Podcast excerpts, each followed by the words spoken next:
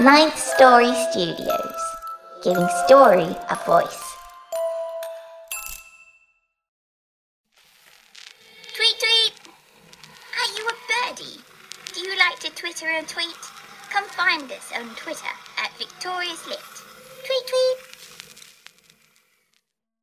If you're a woman over 40 dealing with hot flashes, insomnia, brain fog, moodiness, or weight gain, you don't have to accept it as just another part of aging. The experts at MIDI Health know all these symptoms can be connected to the hormonal changes of menopause. And MIDI can help with safe, effective, FDA approved solutions covered by insurance. 91% of MIDI patients get relief from symptoms within just two months. Book your virtual visit today at joinmidi.com. Brain fog, insomnia, moodiness, achy joints, weight gain. Maybe you're thinking they're all just part of getting older, or that's what your doctor tells you. But MIDI Health understands that for women over 40, they can all be connected. Hormonal changes that happen during perimenopause and menopause are at the root of dozens of symptoms women experience, not just hot flashes. MIDI specializes in compassionate care for women in menopause. Their solutions are safe, effective, and FDA approved. Plus, they're covered by insurance. A convenient telehealth visit with a MIDI clinician can be your first step to getting personalized care. They'll tailor a treatment plan for your symptoms and health history so you can get back to feeling great. 91% of MIDI patients get relief from symptoms within just two months. When your body changes, your care should too. Book your virtual visit today at joinmidi.com. That's joinmidi.com.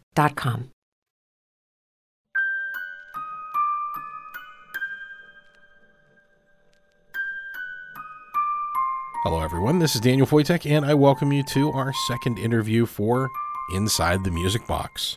We're hard at work on season five, as well as our mini series to those who thrive in the dark, and a couple of mini episodes. We also have two more interviews coming your way before we dive deep into season five. So sit back, relax, and enjoy this discussion with our composer, Nico Vettese.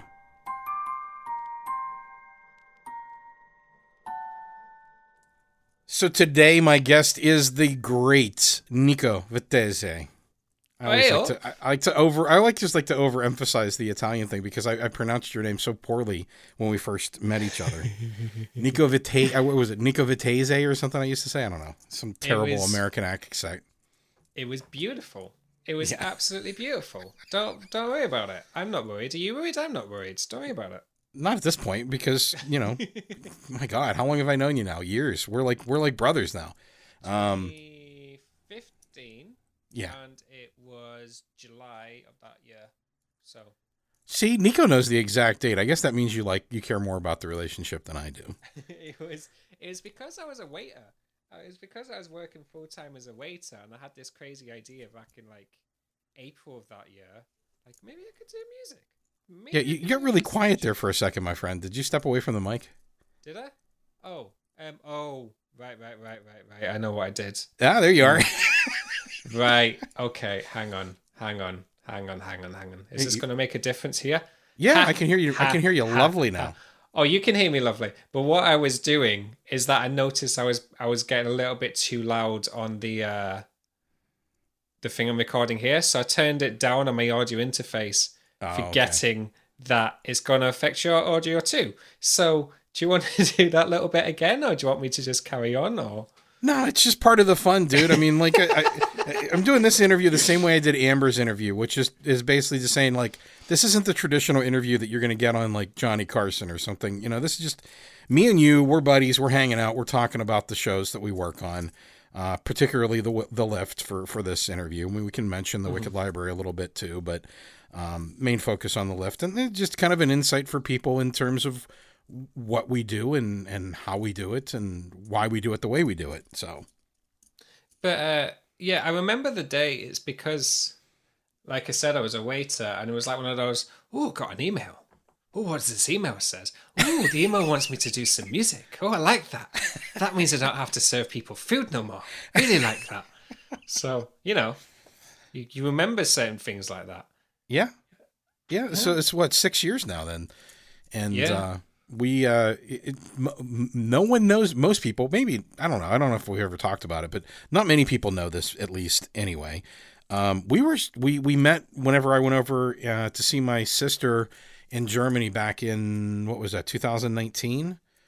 Um, Yeah, so we actually have met in in the real world space, and um, we were we were supposed to go on a on a little trip, a little adventure here. Um, yeah. What was that? June of last year, I think, or May of It last was, year. It was organized for May of last year. And Yeah. I remember because it, it hit like the there was. A, Guess what happened, a- folks? obviously, it was hitting China hard. Yeah. And then for some odd reason, Italy became the next hotspot, which I still don't fully understand why, but exactly in the region where we were going to go to. And we were thinking, like, it'll, be, it'll kind of die down in a few weeks. And then I kept on thinking, is there going to be the stigma of me going to a place that had a virus? And then it catapulted. This was like February, eh, end of February, start of March. And then pretty soon everything closed. And we're like, oh, well, there goes that dream. Bye Yeah. bye, Italy. We had tickets bought. We had hotels booked. We were going to hang out in Milan. Uh, we're going to have a good time. Um, because Nico is not only a fantastic composer and a great human being, but he's a lot of fun to hang out with. And uh, I was uh, planning on going over to Europe again, and I'm like, well, why don't we like actually plan? Because last time it was kind of, uh, well, it wasn't necessarily impromptu. We did plan it like a couple weeks in advance, but we just met in in Liverpool for a day and hung out. Uh, saw the Beatles Museum and looked at a bunch of jelly beans and stuff like that, and uh, had dinner. And, and then you had to go home. And I'm like, well, you know, we need a few days to just kind of hang out and you know do something together. So that was going to be cool. But then then the pandemic hit, and then everybody, the pandemic. yeah, there, there needs to be like like a sad trombone right there. Um, but it feels like it's been forever. I mean, it's it's been what just a little bit over a year now. We're we're not even at a year from when we were supposed to have that trip, and it's just like I don't know. Uh, I, I had rescheduled my my trip until November, and then I scheduled again for May, and of course that's not going to work either. So now I just have a flight credit, I mean, for me, but we'll hang out again. we definitely will hang out again. Like it's it's just been postponed, but it definitely will. Like it's not exactly like the the great thing about remote recording is like our friendship doesn't die out because one of us moves to like another city or whatnot. We're already in effect in a long distance relationship over these That's past five years. So it's like it's fine. This is just what we're used to. It's fine. Don't worry about it. Exactly. Um, it- it's it's so weird. I mean, I have this conversation. I had this conversation with Amber whenever I interviewed her. It's it's weird that you can like develop such a good rapport and friendship with someone that you've never met. That you know you're on the opposite side of the the planet from. At least we speak the same language or close enough. Um, and whenever you you like stop back and realize you're like, you know what? I've never actually met you like in in the real world. I mean it's just strange but yeah i mean it's i think that speaks to you know the the common interest in in storytelling and and music and uh, just like the whole thing that we make together that creative outlet it's just that's where we meet that's where we connect is on, is on that stuff and it's really cool It is really cool, and it's. I think that's a big thing about what 2020 has drilled into me. Is that I was already doing remote work by myself anyway. Um, the whole uh, uh, composing, producing, whatnot Mm-hmm. is pretty solitary. It can be very solitary, especially when it's podcasts, because it really is. It goes from one person's computer in a room to another person's computer in a completely different area. So you're very mm-hmm. used to working by yourself. And 2020, I think, made me realized how do I make this work for me? How mm-hmm. do I capitalize it? How do I make myself feel connected to the world, connected to people, whilst I'm still in a room by myself? Yeah and that was pretty much 2020 was the year when I re- decided I don't want to be just known for the music. I want to be making music, but I want to use that music to connect with people. Mm-hmm. And so I used it as a lesson to basically say, hey, I've worked in this show. This is actually who I am on my Twitter and whatnot. And from there, create a community of people and break down that barrier between sort of creator and listener Yeah. and sort of show how we're all people. And I think 2020 has been quite a blessing to me because it's made me realize what's important to me. Yeah. Um, Yeah, I think that that's been the case for a lot of for you know for everyone. Um, we've kind of figured out what the what the important stuff is and what the import what the stuff is that isn't important. Um, and it's it's it's been tough. I mean, I think it's been tough. I mean, I'm a very much an introvert. Um, I do very poorly typically in large crowds of people. Um, I'm best whenever I'm behind this microphone and I'm in a quiet place where it's just me and my notes and um, it's it's but it, it, even I can admit that it's tough to like not be able to go out and do the normal things without a whole bunch of precautions and you know I mean I've been hesitant to go out and like walk my dogs in the park because invariably you know you run into other humans and they want to talk and not everybody wants to wear a mask and um, I get my second vaccine tomorrow as this as this is being recorded so I'm excited about that. Yes. Yeah. uh, a couple weeks after that, I should be mostly harmless and relatively safe. But, you know, as I've been trying to explain to certain friends and relatives, like being vaccinated is not a free pass. Um, you can still get it, you can still get sick and pass it on, but that's the way that all vaccines work. Like, a vaccine doesn't make you immune, it just makes it so that your body attacks it right away and you get a very mild or non-apparent case of whatever it happens to be you know be it chickenpox or polio or whatever the case may be. It doesn't mean you're immune. It just means you're built to deal with it 100% agree. so yeah. So i mean I, I mean i'm sure for a lot of listeners it's been tough. I mean i know that i have a lot a lot of listeners that listen to this on commutes to work and a lot of people work from home now. Uh, a lot of listeners that would go out to the gym and listen to it while they're working out and of course a lot of people are working out at home now or you know gym numbers are way down so people are far apart. I I, it's it's surprising to me that the number of people that listen to podcasts has not gone down more than it has, um, because it seems like it's an activity that you can do whilst you're doing other things, and it's not so much a I'm sitting in my chair, I'm making time just to listen to a podcast for most people. What I found, because I'm very lucky to work on so many podcasts, like a different genre, like you, on an average thing, a person should only, well, on an average, a person should never produce a podcast because podcasts are the biggest unwildly beasts in the world. but you create what the Wicked Library, the Lift, the Private Collector, Wicked Fairy Tales, Ninth Story over the years. And that to me is easily the job of about four people that you've condensed into one. Uh, yeah, at, times I feel like I have to be five or six different people. Yeah, it's true. Uh, whereas myself, I compose or produce or edit various parts and lots of other shows. So I sort of dip and dive in and out. And it's interesting to see the figures because there's some shows where most of their listenership were people who used to listen on their commute. Mhm. So true crime very much falls into that, especially at the gym as well. People like to get lost for about an hour whilst they do other things. That's dived unless you're very, very, very good at what you do, in which case your numbers go up because people are chasing the quality now. Yeah.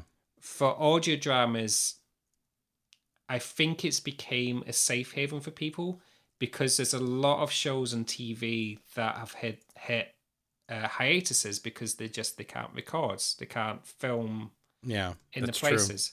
So the attention for like audio dramas and high polished shows are now going into podcasts. Um, Yeah. And in that regards, the podcasts I work who do these sort of shows, their numbers have skyrocketed um, during the pandemic. Yeah, that's a fair point. I hadn't thought about that. You know, I mean, it's it's been rough because I mean I've had some medical issues over the last. I've been in the hospital what four or five times in the last year and a half, uh, year, something like that. Since last uh, last summer uh, was whenever the the fun began with the the pancreatitis and then the appendicitis and then uh, secondary infections and, and yeah. So anyway, but yeah, I, I kind of feel like, and uh, this is my apology to listeners, like I haven't, I haven't used this pandemic to like buckle down and and focus on my art, which is I think what a lot of people do in a pandemic. I mean, there's some the some history of like past pandemics, like you know Shakespeare was really active during a pandemic, and you know a lot of creative minds they they write and create more stuff whenever they're they're homebound. Uh, I'm homebound for this stuff all the time. Um, but unfortunately health issues health Yeah. issues have to come first. And when you feel like shit you don't feel like doing shit. Um I, I you know i'll sit on the couch and i'll be like you know i should get up and write. And i'm like i just don't feel it man. You know it's like the pain and the the um the low level uh exhaustion that i'm I've, i constantly because that's one thing you know like i never thought about before like when you're when your body's healing you're exhausted constantly. Oh yeah. and based on the nature of my injuries and conditions like i haven't been able to exercise. I can't go out and take walks. So i just sit here getting fatter and fatter. And uh, yesterday i decided enough was enough and i started working out again. So it'll take me a few months to get back to where i was.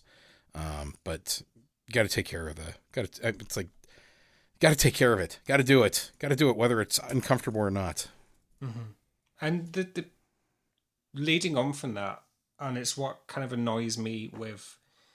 I mean, it annoys me. It is very, very prevalent in health and fitness, but it's leaking over into creative fields as well. Where you have these adverts where it's like saying you are a lion, or you know, you you are a beast, you are this gods, you know, and they want you to believe that you can cat like you can have a routine and you can structure it and say like you you are like a, a machine who can just flick on a switch and work eight hours a day then flick it back off. Yeah. And it's wrong. And it's the people who believe that continuously fail because they don't realize you need energy to get to be put into thinking about a a project, whatever that project may be. You mm-hmm. need energy for that. And then you need energy to be inspired. And if you're trying to sit there eight hours a day just staring at a computer screen, you're not going to be producing your best work. It's literally you you need time to be a human. You need time to realize that like well, it's like the bloody playing The Sims. Like you can't force your sim to just sit there and learn a bloody guitar. Like you won't do it. You have to sort of like take care of yourself, whether that's like eating healthy or taking a walk, or more importantly, bloody watching TV, whatever the hell you want to do that makes you happy. That's the biggest thing. Yeah. Make Read yourself book, spend time with your dog. Yeah. Go out and for a walk. Look at a bird. Look out your window at the squirrels for a little while. Whatever. And then you suddenly realize what used to take you eight hours can actually get done in 20 minutes because you're inspired to do that thing. And Yeah. When you figure that out, when you realize all these corporations and advertiser people are lying to you, it's just like, oh, I don't need your product. I don't need your 2,000 quid thing to make me a better person. Right. it's been in me the entire time. Yeah. Yeah. Um, Yeah, yeah, no, so you just reminding me of that then. Yeah, no, it's it's it's true. It's um it's uh, it's one of the things that's that's important is knowing knowing finding your muse and knowing your muse and and the only way you do that is in those quiet times whenever you give yourself permission to do the things that are important to you. I mean, inspiration doesn't come when you're sitting. Well, I, I mean it does to a certain extent, but I mean the inspiration isn't isn't as apparent when you're actually sitting there and creating something. It's more in the lead up to it or in those quiet moments when your mind gets to wonder and an idea comes to you and you're like, "Oh, that's going to be a great idea for a story." And, you know, then then the characters start to talk to you or in your case, you probably start to hear different instruments. Mm-hmm. So, But it's, uh, it's always been trying to hard to figure out how stuff comes to me. I think for me, like people sort of say, well, the music's got to tell a story, or to sort of like see it like mathematically and stuff. For me, other people like Will Smith made a really good thing uh, when he was talking about how he gets into the vo- how he gets into the mindset of the people he acts he always says that he's not really acting he's kind of placing himself into their life so like the pursuit of happiness is probably the best example of that like Great he movie. he basically lived that. He tried to relive that life when he was offset as well. So he really st- restricted how much like you know food he had every day, how much time he spent reading, whatnot. Um, for me, I kind of do the same thing, but when I'm trying to produce music, say Victoria's Lift, because we're chatting about the lifts, Yeah. I try and picture it's almost like a memory. It's not so much a story, but when I ever hear the the melody for Victoria's theme, is very much I picture her by herself with the music box playing that to herself. Yeah. And that's what I want people to feel like, oh, you're into Victoria's world, you're into Victoria's memories, Victoria's domain. And then she'll, you know, distort, make people go and face their own realities and whatnot. But for me, it was one of once I figured out I wanted it to feel like memories. Once it's not so much a story, but it's almost like a photograph you've just taken of that person. You're looking back at this photograph. Uh, for me, that's how I want my music to feel, and that's why Victoria's theme. I mean, it's based off something you created. You gave me the blueprints. Oh yeah, there's a uh, few little awkward notes that I that I was able to play out and go, this is something. There's something here, but I I'm not. I'm. It's not my wheelhouse. I'm not quite able to to get this thing to grow into what it should be. And yeah, you kind of took it and you're like, oh, well, this makes sense. Okay. And then it was like, what? I, I think a week later that you're like, here's the theme. It's done. I got inspired. Yeah. Because I, I want it to feel like when you listen to the music by itself, you can immediately tell who it is and what it's doing and what it's trying to, what emotions are evoked with it. And yeah, and plus I'm a sucker for music boxes anyway. Music boxes are really fun to write for. They're all tinkly and pretty, but you can also distort them quite easily, making it sound creepy. Yeah. They're quite versatile little things for like a little plinky plunky metal. Yeah. So yeah, and that's the cool thing about her music boxes. You know, it's it's not limited. It it can play whatever it wants. Um, so that's that's always fun. Yeah, I mean her her world is. I mean, and you're right. I mean, that's when I'm in the right mindset and when I'm doing my best, kind of outlining and writing stories for that world. It, it's something that's kind of almost a, a remembered dream that's kind of tilted over into the shadow edge of a of a nightmare, but not quite. Um, I still remember a dream that I had probably two or three years ago, and I had never had like a dream about Victoria. And you know, despite writing her world and, and dreaming about situations that come up in her world, but never actually having met her in the dreamscape and then just like meeting her one time whenever I was dreaming and I was just like, she's actually kind of scary. Um, I forget because, you know, like how dear to me she is and, and, you know, her funniness and her good side and, um, just the, the qualities of her that make her so redeeming, but like to be faced with her in, in all of her power and what she actually is, um, she's a little intimidating. Yeah. and it's it's it's things like that that help me remember you know like there are those times and i and i, I think they they tend to creep into every story that i write now like where there is that moment when you're with victoria and you're like i'm a little uncomfortable with you.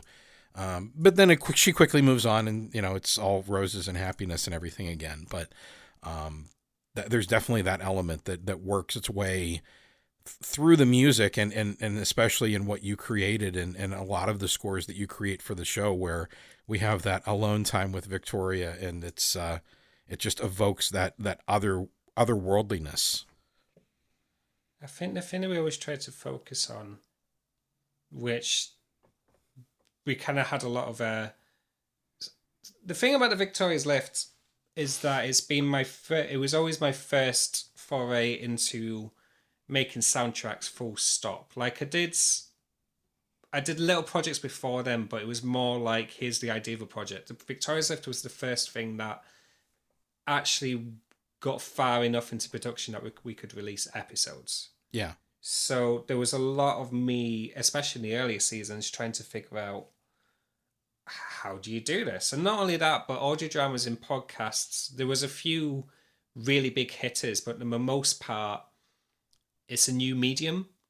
hmm So you're trying to figure out what works best for podcasts. And I've learned over the years that it's very hard to put melodies into an audio drama score without it battling for attention. And Yeah. I've, I've learned what the rules. I kind of have my own sort of rules, and I know kind of what will work in this sort of audio spectrum.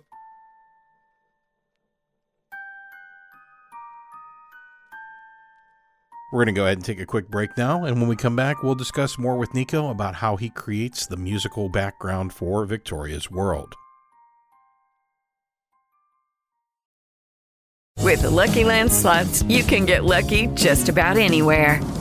This is your captain speaking. Uh, we've got clear runway and the weather's fine, but we're just going to circle up here a while and uh, get lucky.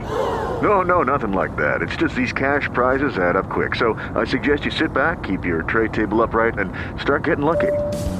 Play for free at LuckyLandSlots.com. Are you feeling lucky? No purchase necessary. Void where prohibited by law. 18 plus terms and conditions apply. See website for details. Hello, it is Ryan, and we could all use an extra bright spot in our day, couldn't we? Just to make up for things like sitting in traffic, doing the dishes, counting your steps, you know, all the mundane stuff. That is why I'm such a big fan of Chumba Casino. Chumba Casino has all your favorite social casino style games that you can play for free anytime, anywhere with daily bonuses. That should brighten your day a little. Actually, a lot. So sign up now at chumbacasino.com. That's chumbacasino.com. No purchase necessary. VGW. Group. Void were prohibited by law. See terms and conditions. 18 plus. I kind of have my own sort of rules, and I know kind of what will work in this sort of audio spectrum. Um, but the basics of it is the music box works really well because it's high pitched and the notes are very clean. Like, whereas if you kind of use it for piano, the piano's quite is a lot thicker in sound and takes up more space. And then especially if you're using like a guitar or bass guitar or whatnot, using a hell of a lot of space. So there's been a lot of battling that. But the thing we always try to do with Victoria's Lift is trying to have that distinction between people's lives before Victoria gets them and then the second half of the episode where they meet Victoria and now you're in Victoria's domain. Right. And yeah, she's she's showing you stuff and you're going through your own memories or perceptions and whatnot, but Victoria's in control. And we worked well, I say we worked hard. You've you've always you've worked in the production side and brought everything to make it feel more distinct. And my turn with the music has brought trying to replicate what you're doing uh, with the plot and production wise and how it sounds. Because I really do feel like there's almost like a switching moment once that theme plays. the Yeah.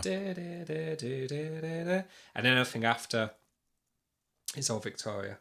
Yeah, And, there's uh, there's definitely a a, a a change whenever she's present, and um, when people start to realize what's going on and, and what they have to do, and some are more receptive than others to that to that choice, like normal people.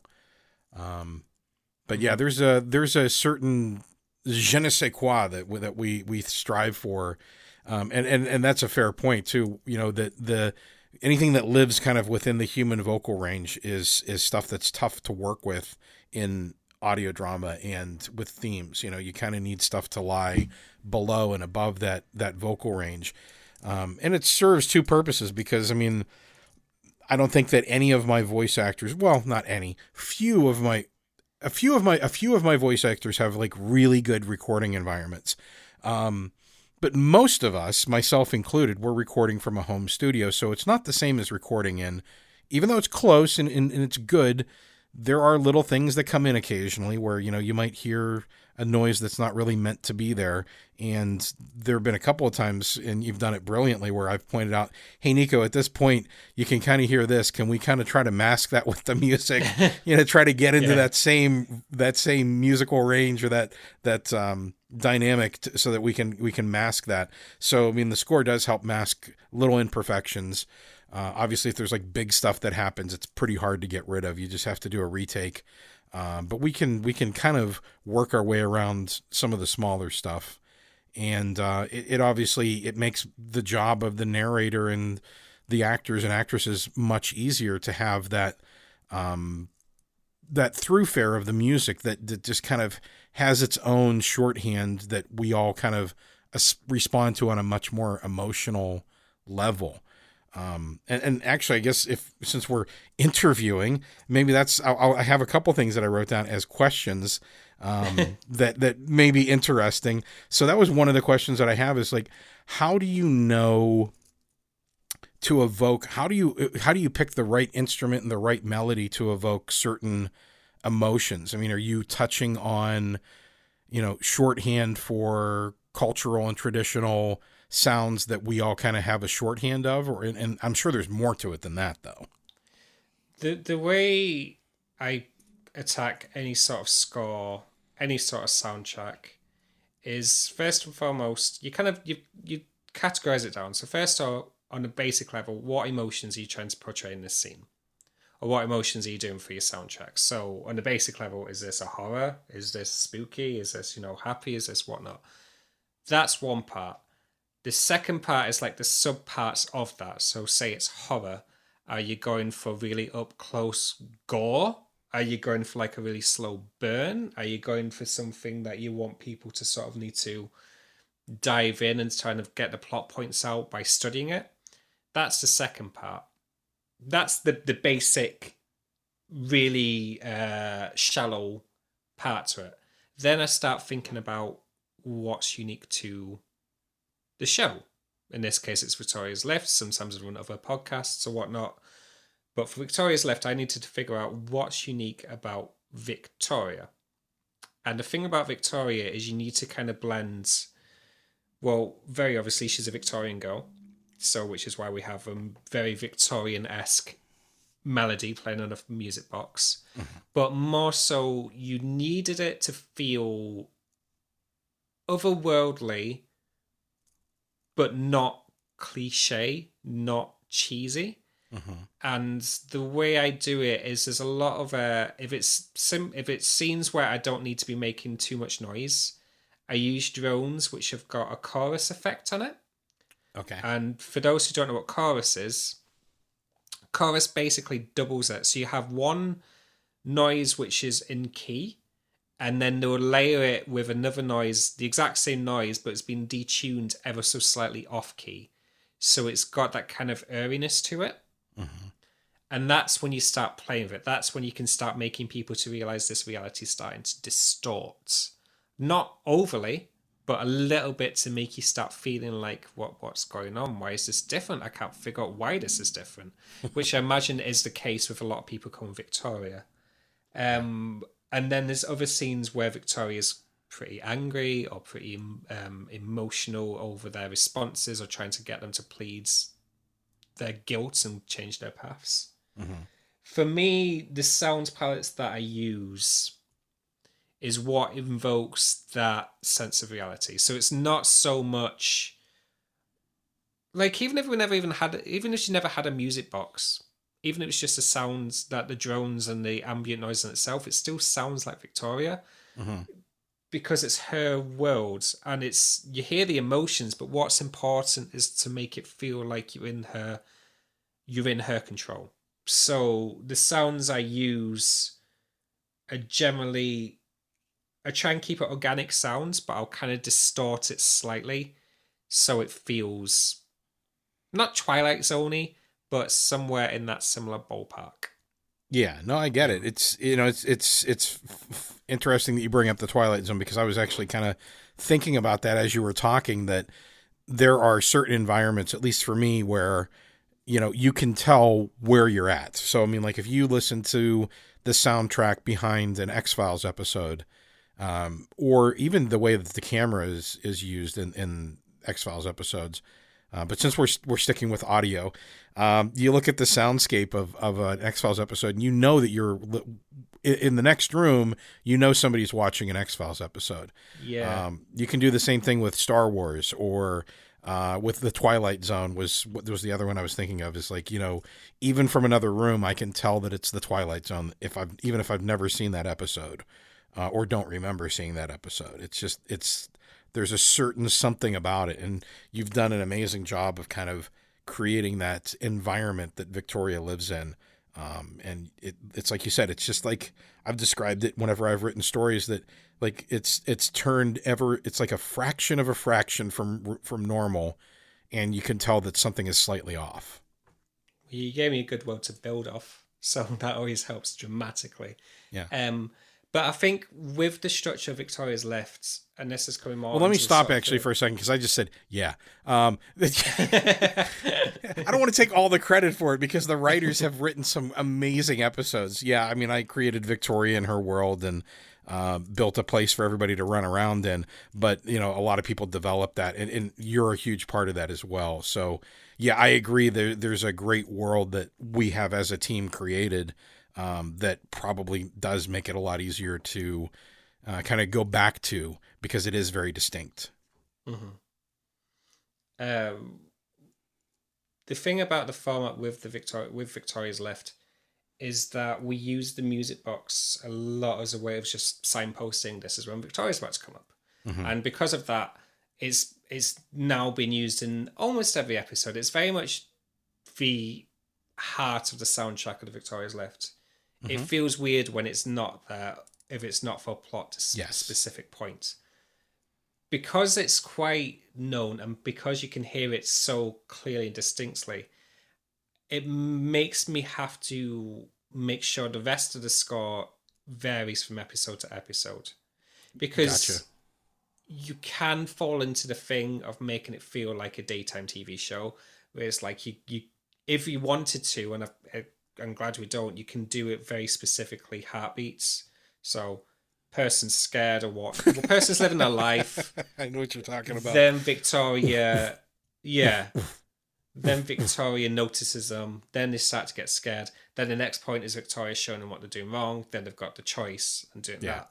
You can boil it down to that, and make it very simple. I can make a soundtrack that reflects that. But people don't want to listen to that. I don't listen to that because that's boring if we try to like generic it's like that. So other than you've got the you've got the intro at the start, you've got the music box in the middle, and then you've got the outro. Everything else will play around with the format and we'll make sure it's shown various different aspects. Not because like every character is different, so they're bringing only personalities into the, uh, that episode anyway. But I want to show the various ways that Victoria deals with it because she's not one layered character. There's so many different dimensions to Victoria, Yeah. and she studies her not victims, her subjects, Mhm. and figures out what's the best way to tackle their problems. Which ones need a push, which ones need to be calmed down, which ones are just utter bastards, so you need to chuck them into the dungeons. Uh, but yeah, I wanted to show that, and I didn't want to. I mean, I think I had the idea at one point, but I'm- glad I didn't really do it. Is that we were gonna have like a different theme for whichever floor she was going to send them to, Okay. but I didn't want to do that because then that will mean every single time that floor pops up, it's gonna feel like the best Right. and we've exactly. we've already got too many big hitting melodic themes within the show already. Um, so yeah, I, I kind of realized halfway through producing one of them that is, this is not going to work. I don't want to do this. Yeah. So Well, you know, it's it's a it's a fair thing because she is kind of a chameleon, and um, I've often said to you know Cindy, who was the co-creator for the show, that you know Victoria has this way about her where she can be who she needs to be for that particular person. That's part of what makes her their guide is that she adapts herself to kind of what they need her to be to lead them in the right direction. And there's actually a mini series that we're, we we talked about exclusive extensively prior to me hitting the record button. Um, so a lot of that stuff's going to stay secret because it's no fun if it's not. But um, we are we are working on a mini series that for the lift, which I announced today via social media, and uh, it's completely written by our good friend Christopher Long. Um, he's written an episode for The Lift before, and he's written multiple episodes of The Wicked Library before. And um, we kind of, he and I kind of collaborated on what the story structure was and kind of what I envisioned happening. And then he kind of took it and ran with it and did so in an amazing way. And he w- went back and referenced a lot of the old episodes and re listened to the entire series of, of shows and uh, kind of came away with it with picking up certain things that have always been embedded in there and have always kind of been.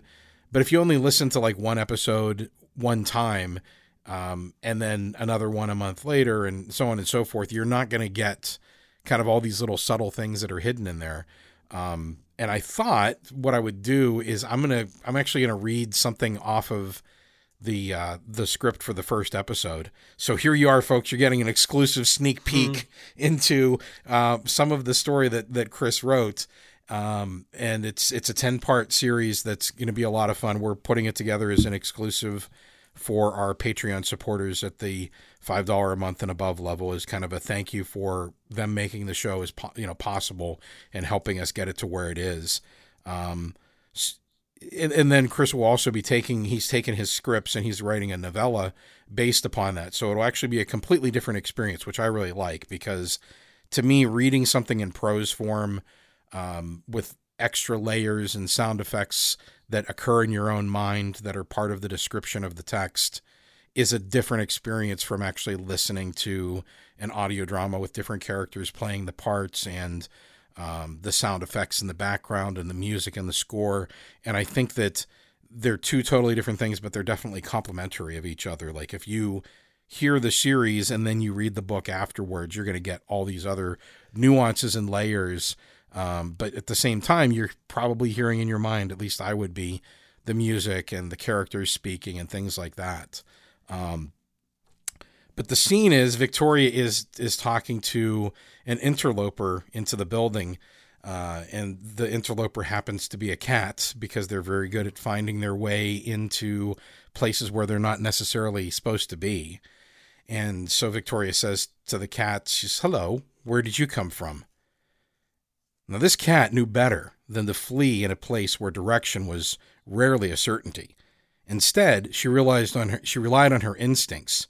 She did her best to look small and kind and friendly. Little did she realize the girl was doing the exact same thing. And I think that really captures who Victoria is because she's a very powerful being, as listeners know. She has a lot of oomph behind her, and people very rarely get to see that. There are a couple episodes where she kind of reveals herself in her true form, and it's pretty intimidating. But she spends a lot of her time just looking small and kind and friendly and, and slowly guiding people to where they need to be because I mean truly she is compassion and behind that is a lot of power and I think that that's important like to have a lot of power and to use it without kindness is devastating and bad but to have a lot of power and know when not to use it and, and when to apply gentle pressure is kind of the epitome of, of handling that power. Yeah, I 100% agree. It's not. I mean, it's was it Schindler's List? The uh, sorry, I'll say that again because I creaks my chair. Ah, Wait, was it The Schindler's creek List? the creek just adds atmosphere. It's like we're sitting in an old tea room together.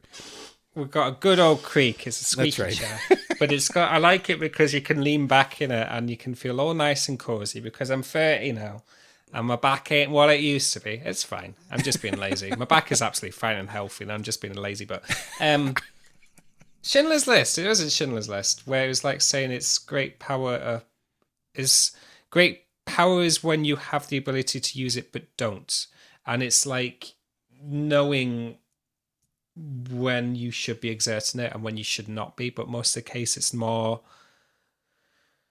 showing that you can absolutely destroy them. Victoria very much can do, but she Yeah. shows great res- restraint into not doing that. And um, yeah, it's very admirable, obviously, because Victoria is very admirable and incredible character with much depth, but also it just shows a lot of nuance and it shows a lot more thought into because you could have quite easily made Victoria's Lift into just an all-out horror show or a Twilight Zone mm-hmm. copy quite easily. I could see very much easily how it could have done into that, but you didn't do that.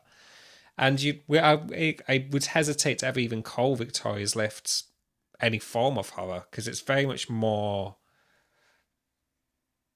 No, it's more about the people. It's more about choosing what you what people's morals are.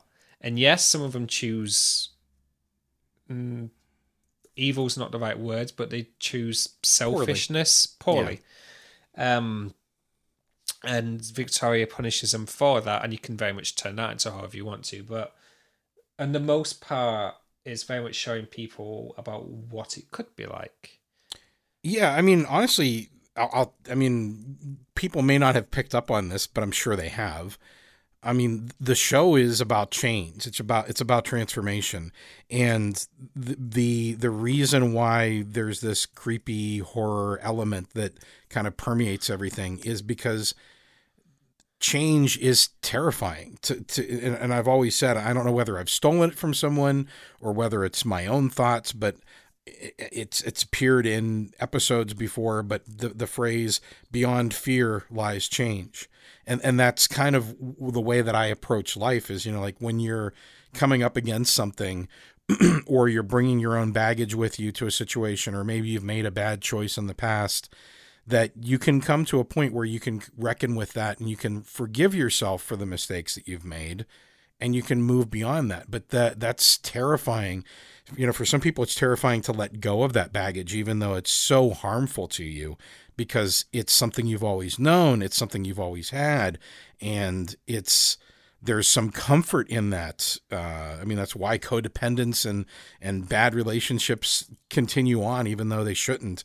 It's why people stay with people they shouldn't stay with, because there's some comfort. The unknown is is scary, and I think not only does that apply to relationships, but it, it applies to anything in life. Like when you're trying to learn something new or you're taking on um, a new task. Like, I don't know if this was part of your thought process or not. It was certainly mine to think, okay, I've done a bunch of interview podcasts. Now I'm actually going to try to write stuff and I'm going to put it out there and put it into the world. And I'm going to try to create this experience that I enjoyed with old time radio dramas, but modernize it a little bit and kind of tie in, you know, all these different elements together and put it out there. And that's terrifying to, to put all that stuff and go, well, now people are going to listen to it and judge it.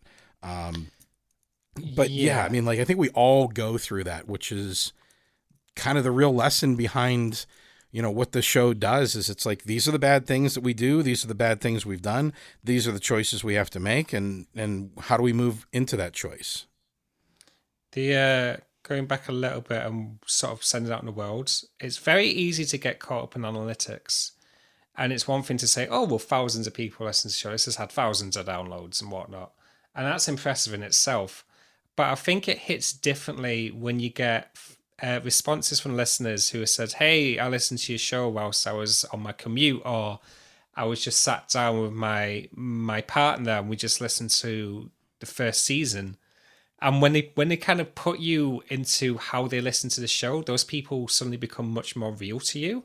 Mm-hmm. And it's like, huh, this thing I did by myself in this room by myself with a computer and with headphones all by myself is out into someone else's life and that's when you start thinking about well like you it's almost like uh, it's a privilege for one because yeah. i don't ever want to take any any listener whatsoever for granted they took mm-hmm. the time out of their day to listen to your show I, I feel like because they do that i want to give it my all regardless of how big or how little part i have in any show mm-hmm. just so happens i've got quite a big part in victoria's lift that's um, right but with that, I feel once I started, because like the first, I'll, I'll be honest, like 2015, sort of early 2016, podcasts were still kind of taking off, and people still kind of saw it as like a lesser, a lesser industry. And mm-hmm. people, there wasn't advertising that much back then. There wasn't that many great, there wasn't many people who were audio audio experts going into the field. Majority of the time, it was hey, this this is a way of me creating a project. I have no experience. Let's just see what happens, and I'm going to yeet it out into the universe. Go. it's a different beast now, and I've grown through it. And I think once I started realizing, once I started realizing people listens, and they sort of let me into their world, did I realize it's upon myself to give it my all, and not. Podcast to me changed in that moment. It went from like, here's a project that I'm just doing in my room to no, you have the talent, you have the skills. It's on you to make this AAA. you need to make this the best you can possibly get it. And I feel like that reverberates in any form of fields, whether you're whether you're creating something for yourself, maybe you're writing your own novella just for yourself, or whether you're creating embroidery, or if you're creating, I don't know, Sistine Chapel. It's on you to give it the best you could possibly do it, not only for listeners, but for yourself as well, because we need we, we need good art. We don't need any more copycats. And what podcast has done is it's taken away that barrier of needing to go to like a third party who've got all the money and say, "How do I do this?" You don't need that. Right. You you can get your own con- microphone. You can get your own software. You can even get free software if you know what you're doing, and you can record it yourself. You can produce it yourself. You can release it yourself, and with that comes the responsibility of that freedom of that you can create what you need to create out in the world. And yeah, take that- absolutely. Yeah, and I take that really, really personally in that because I've got this freedom that I'm going to be honest, many other people in other industries don't. Like you, you try and create a TV show. How many bloody producers and executives do you have to go through to even get anything close to what your original vision is? Podcast, you can design it all yourself, and what you have envisioned, if so long as you're experienced enough, is very, very close to what the end product is. And yeah, and it's- you know, yeah. and you're right. There's a responsibility. I've always felt, you know, we, we as artists we have a responsibility. I mean, that's not to be all hoity-toity or or to put oneself about above others, but you know, part of what makes you different, part of what makes you an artist is, I think, a responsibility that you have to use that for at least what you think is good. You know, I mean, the reviews that the show gets, I don't read every single one of them. I read a lot of them, and I've read enough of them to know that you know, for some people, very humbly so, it has become more than what it was intended to be. You know, from people that says it helps them get through the loss of a child or the the or a relationship or uh, come to terms with something that they've been carrying for a long time or talk to their therapist about a problem that they have. I mean, those are actual reviews that I, I, mean, I'm, I'm, you can hear me. I'm having a hard time. I have always have a hard time kind of like saying how that makes me feel, but there's a great responsibility that goes along with it. Now, that doesn't, I don't feel I have that same responsibility when I see a review from someone that says, well, um, I don't like the politics. I, I I listen to this show to get away from all that, and, and, and you brought politics into it that's part of life, man. You know, we, we all have to deal with what's out there in the world and, and the best art when I look at it, the best TV shows, the best writing, you know, it always has some sort of comment or something to say about the society of the day because that's what we do. You know, you look at Twilight Zone and Star Trek episodes and, you know, good books, you know, you look at Steinbeck and, you know, other great King, other great writers. I mean, that's our job. Painters, musicians, there's always more to it. And when I was young, I always thought, well, who is this person to tell me how to feel about something? And it's it's not that they're telling you how to feel about something. It's just that they're saying, here's what's going on in society, and this is how I feel about it. Um, and and at, its Right. best, it's supposed to make you think. It's supposed to make you go, hmm, maybe I'm maybe my preconceived ideas and strongly held beliefs uh, need to be reevaluated because that's how we grow and that's how we change. And um, I spent a lot of time with the show trying to be very careful not to comment on politics in the world in in, in ways that were not safe you know what i mean like to specifically call out certain situations and i feel that in order to be true to myself i have to comment on things that i see that upset me um, so for anyone who listens that doesn't like an occasional nod at the world and what's going on in it. That's always been a part of the show and always will be. Um, but at its core, like you said, it's about the people, it's about the emotions, it's about the uh, being confronted with things that are difficult and finding a way to change. Yeah, I think with any show, when you try and stop being who you are, that's when you start problems start arising because then you try and there's a sort of there's a sort of unwritten law about when you try and guess what your audience wants, then that's when you lose your audience. Yes. when you start because it's it's kind of like I don't know. It's when you're kids and like you. Well, I pull it my way. When I was a kid, I always wanted a girlfriend from like as soon as I started age ten, and I always kind of said, well, I'd like this actor, like this actor, I want to look like this, I want to act like this, and that's all I did. And I created this very this personality and this persona, which I thought, well, this is how I'm cool. And I, I'm not saying like I did like the Johnny Bravo thing. I wasn't like a, a douche or anything, but it's more like, oh, well, I idolize David Tennant, or you know, I really like Robin Williams, and I thought, okay, well, I've got to be like them, so I can get people to like me. And I realized very quite quickly is that you, you're not them, to put it bluntly. and I re- it's kind of the same with creating. When you're trying to mimic someone else, or if you're trying to curtail what is you, then it's not being authentic. And take some salt of this because we do have a responsibility into not glorifying things. So Right. I've never been a fan of glorifying. Well, I do a lot of true crime podcasts, and I, I don't work with any podcasts that glorify kills or like try and dramatize kills and whatnot, because that's just insensitive and wrong. And there's various things like we don't we we keep things Victoria's Lift PG thirteen, and by that I mean there's the occasional swear, there's occasional bit, but we're not overusing swears. If there's a swear, there's a reason why there's a swear in there. Um, that's the right kind of censoring to do. But when it's actually the actual topics and what you want to put out in the world, you have to be authentic and true to yourself, which is what you do. Yeah, I mean it's it's something I kind of learned early on whenever I first started reading reviews, and and that's tough, man. Um, you can have fifty great reviews, and then you have two bad ones, and it's like the two that are bad are the ones that I focus on, and I think that's yeah. that's human nature. Um, but eventually, you get to a point where you realize that what you're really doing is you're eliminating the people that you're not writing your your show or creating your show for. So eventually you get to the point where the people that listen to your stuff and like it are are the, the audience that you're writing for.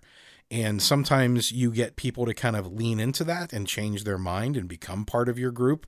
And sometimes people are going to reject that and move away because it's not for them. And that's fine. I mean, you, you, you eventually have to get to a point where you're like, I have to be true to myself and write what is in me and be who I am and not who other people think I should be. Um, I, I want to remember the line, but there's a line in, in, in uh, what is it, the second uh, Infinity War movie, the, um, or maybe it is Infinity War, where Thor meets his his deceased mother because he goes back in time, and she has a, something where she says to him something to the effect of "Be who you are, and rather than rather than who you think you should be or others think you should be." And I think that's a great piece of advice. Yeah, it's a it's it's a perfect piece of advice, and it's some some well, we both really pretty much hold dear to our hearts, Yeah, and it's only really something you kind of learn through experience. Uh, when I say learn, I mean the sort of reading the comments, especially when it's something which is close to you. Like this is yes, it's money comes through the podcast and we get paid. We're, we're professionals, but that doesn't mean it's any less of a creative a passion project. That that doesn't lessen lessen it at all. no, If anything, it kind of heightens it in a way because you're putting even more of yourself out there and having that as like a way of income, which is a whole beast in itself. but there comes a point where, I mean, valid concerns are always really welcome, and there's lots of ways. Even though the negative comments, it's good to try and get a sort of uh, temperature check to see how people are Yeah. perceiving your show, your yeah, art, but at the same time, with time, it's you learn how to not take their criticisms personally and kind of see it more like it's just not for them. There's Correct. nothing you could do that's going to work for them, and there's no sort of malice. I mean, unless they're being nasty to you, in which case they can go away. sometimes, sometimes. Um, Some people but- just like chaos for the sake of chaos. Some people are, are the Joker from Batman. Yeah. Uh, it's just uh, but at the same time, it's like you can kind of you can distance yourself from it because you know it's just a difference of opinion. And it's like, yeah, I, I can see you wanting Victoria to be this way, or you know, you wanted me to tell this story in a different way, but at the same time, that's not what I wanted to do. I wanted to do things my way. Yeah, yeah. So Well, Nico, you're so generous with everything that you do for the show and with your time and, and being here for this interview and, and, and hanging out with me. Um, so we're coming up on an hour. So I want to make sure that I, I give some time. We've been talking all about the lift. I want to talk about Nico. So tell me what's been going on that you've, you've gotten this, this new claim to fame. You've done some work for some, some pretty high profile clients. You're streaming. Someone made you a little orange to sit on your shoulder. Uh, t- t- tell me, tell me about all this. little beeps. Uh, so one of the, the companies I work with, one of the production companies I work with is called Rusty Quill. Yeah. And we do Twitch streams, which for those who don't know what Twitch is, it's basically YouTube, but it's live. So people play it, play games, and then if you're sort of chatting, you can see people's comments in real time and you can talk to them in real time. We developed something called a comfort crew. And what that basically means is whenever there's like a scary moment in the game, we would like bring our comfort crew mascot on our shoulders and they will kind of make the chat like the listeners the viewers watching feel more at ease. So someone gave me a little tangerine which i affectionately called beeps because i'm a musician. So i make beep music. So i make beeps and boops and whatnot. So beeps came into my life. Um but yeah, that's been effective. That basically this past year, this pandemic, I've I've been subject to working a lot more shows. But what I kind of learned is what sort of music I wanted to do for myself. So a lot of people know me as We Talk of Dreams. That has been my composer handle the entire way through my entire career, and I wanted to keep it that way. And I called it We Talk of Dreams, not I Talk of Dreams, because I wanted to use music to connect with people more so in the pandemic because I realized I'm this could be the long haul. And if it's going to be the long haul, then I've got to dramatically adapt what I'm doing to make sure I'm having personal connections to people. So Right. I started writing music that was for myself. That wasn't a soundtrack for another show. Basically, the music that is me. And it's on Spotify, it's on other streaming platforms, but it's basically my music that is everything that I want to put out in the world.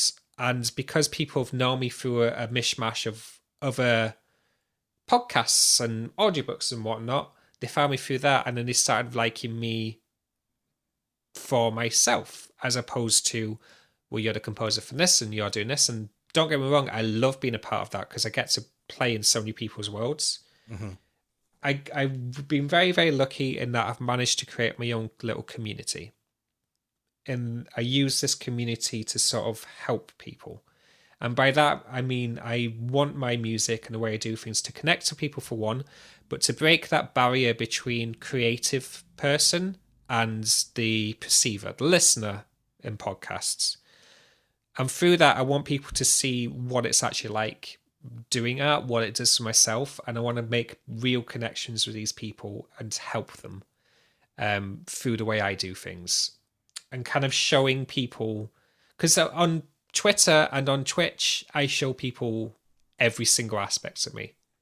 When I'm in a bad mood, when things aren't going right, I kind of show Twitter what it feels like to be that while she's still got deadlines and while she's still in the public eye. So I created We Talk of Dreams as a place, as a community, to make a change that you don't need to be going out this alone. You don't need to be a certain way to create art. You don't need to have a certain degree. You can you as you are are enough. And what you create holds so much worth. And just through you existing and for you sharing your stuff online makes a huge difference. And don't let anyone else tell you differently. So that's why I do We Talk Tunes. That's why I do the music I do because I wanted to show people this is who I am this is the music I want to make. And I use music as a form of connecting with people, but honestly, it could have been anything. If I was a writer, I would have done it through written work. If I was an actor, I would have acted it. Just so happens that music is the thing that resonates with me the most, but I use music as a tool to connect. And this past year, oh, I'm a little bit teary. This this past year, has proven that ethos right because I've grown from maybe talking to a few people a month to talking to hundreds, if not thousands, of people every day. And it's very much given me a sort of metaphorical home, but a home that feels very, very real to me. And uh, I'm very, very lucky in that regard. And lots of people kind of say, like, they have these ideas of what it means to make it. So people say, well, when I've got Grammys or when I'm making like a TV show, or when, you know, I've got this Oscar or whatnot. That's never been the case for me. I think I wanted to make it the moment I made real life connections with people. And I now have that. And I very much feel very much content with myself, with my life. And I very much hope I can continue it for however long I get to live, which, you know, fingers crossed is another 50 years, 60 years. we, who knows? We shall see. That's but right. yeah. So if you want to follow what I do, We Talk of Dreams, you can find me in all the streaming services to get my music, or you can find me on Twitter at We Talk of Dreams, or I have a website as well, which is wetalkofdreams.com. And yeah, that I'll get off my little soapbox now. No, I get off the pedestal. No, you're supposed to be on a pedestal, man. You, I'm very proud of you. And I mean, I'm so thrilled. I mean, we talked about this before the call that, you know, and I always thought that you had immense talent and you were a super nice guy, and you know that eventually the world was going to find out that too. And I'm just honored that I could get to continue to work with you and that we have, um, you know, so many big things planned for um, the Wicked Library and all of its tentacles, and and the, you know the lift and or I'm sorry, Victoria's lift and all of its tentacles uh, as well. Um, so I'll, I'll close with a question. Um, so Victoria in, in her job in her building is she has calls people to her building to have them kind of confront something either about themselves, a choice that they need to make or a choice that they made incorrectly, something that they need to to move beyond to become who they are and and be a better person and uh, feel better about themselves, feel unburdened perhaps. I mean there's lots of different reasons why people find their way there, but it kind of follows um, a similar theme. So when in your life would you have welcomed a trip to Victoria's building and, and, and what would you have come out as? This is quite an easy one. A very, very easy one. Uh, before I made the switch, I was a mathlete. Maths to me was always super, super easy. So all my qualifications were in the science side. I had a qualification in maths and something fancy called further maths. And I went to university to do maths. And it was very, very quickly. This was back in 2009. Yeah, 2009. I very, very quickly realized this is not the world I want. This is not the career I want. None of this is making me happy. And uh, I didn't have a job because I just moved to new city. I just moved to Glasgow. And one of the jobs you could do at the university is you can take part in these studies. So, like, the, there's a huge scientific research development team in Glasgow University and they kind of need volunteers for various things. So like it could be anything from like brain scans to sort of like color tests to sort of like audio auditory things. And uh, the one I signed up to do was basically a uh, someone to help someone who's visually impaired. So the way it sets it up is that they put kind of blinders on me with headphones, and they put up uh, like GPS coordinates. So I was walking around in the park, and if you kind of got towards a bench, it was the beep would get louder, Okay. and you sort of divert in the path. And I remember doing that where it's kind of completely closed off, and it's sort of the first time I got to sort of think by myself about what do I want to do, and it was then where I just did the sort of not out of body, but it's when I was trying to think like, well, what if I'm not a mathlete? what if I can see this other version of myself that gets to do music, who gets friends and, you know, gets to be happy? And then I built up this whole thing in my head about how I was going to do it. And that was around uh, May, June time of 2010. So it was sort of towards the end of the first year Mhm. where I started thinking about music. And fast forward to 2015, I start, that's when I formed We Talk of Dreams. But that 2010 moment when I was in that park, I think I would have quite happily have taken Victoria in to try and show me on the which version of life do you want to do? Do you want to be the math? Like, this, don't get me wrong. I, I, maths wasn't right for me. Maths makes a lot of people happy, and we need maths in the world to make all the huge uh, science developments that we do. It's just for me personally, I couldn't resonate with it. I know I was falling back on something that was easy for me to do, but was not making me happy. Right. And that's the moment when I would have had a Victoria come in. Funny that math is is always said to be such a huge component of music and and and com- composition. Oh yeah, people very much do. You can very much do it by the numbers if you so choose to, especially when you're doing harmonies and chord structures and whatnot. And it's very much, it's why you hear a lot of my music. I I tend to shy away. I mean, I've got a grade seven in music theory. I do know quite a bit of it, but I my focus on music has always been on the quality of the instruments. Like Victoria's music box sounds distinct no matter what note you play in it. She's Right. got her own sound in that box. And to me, that quality of that instrument is what's important to me. And that reflects in every score that I do and every piece of music that I make. I want you to feel that. And like I, I said at the start, I very much want you to feel like it's a memory Mm-hmm. that you can literally you can picture Victoria sitting there with a music box in the room. Um, yeah, awesome. Well, Nico, thank you again so much for being my friend and for taking the time to share so much of yourself with the listeners. Uh, I hope it gives them a special insight into kind of the one of the hugest components of the the audio drama, which is the score and the music, and kind of what goes into creating that, and you know who our our, our resident composer is. Um, yeah, just thanks, man. I appreciate it. thank you. It's been incredible, and I, I can't wait to see what the future is. Me too.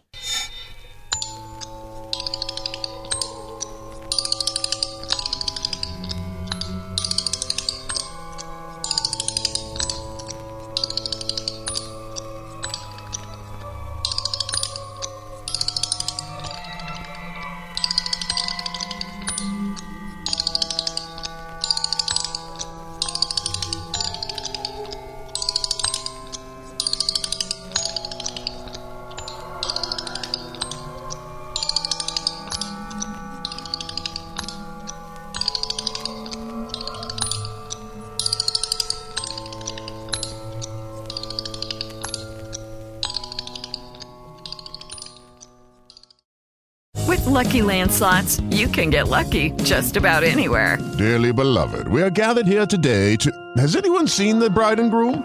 Sorry, sorry, we're here. We were getting lucky in the limo and we lost track of time. No, Lucky Land Casino, with cash prizes that add up quicker than a guest registry. In that case, I pronounce you lucky. Play for free at LuckyLandSlots.com. Daily bonuses are waiting. No purchase necessary. Void where prohibited by law. 18 plus. Terms and conditions apply. See website for details.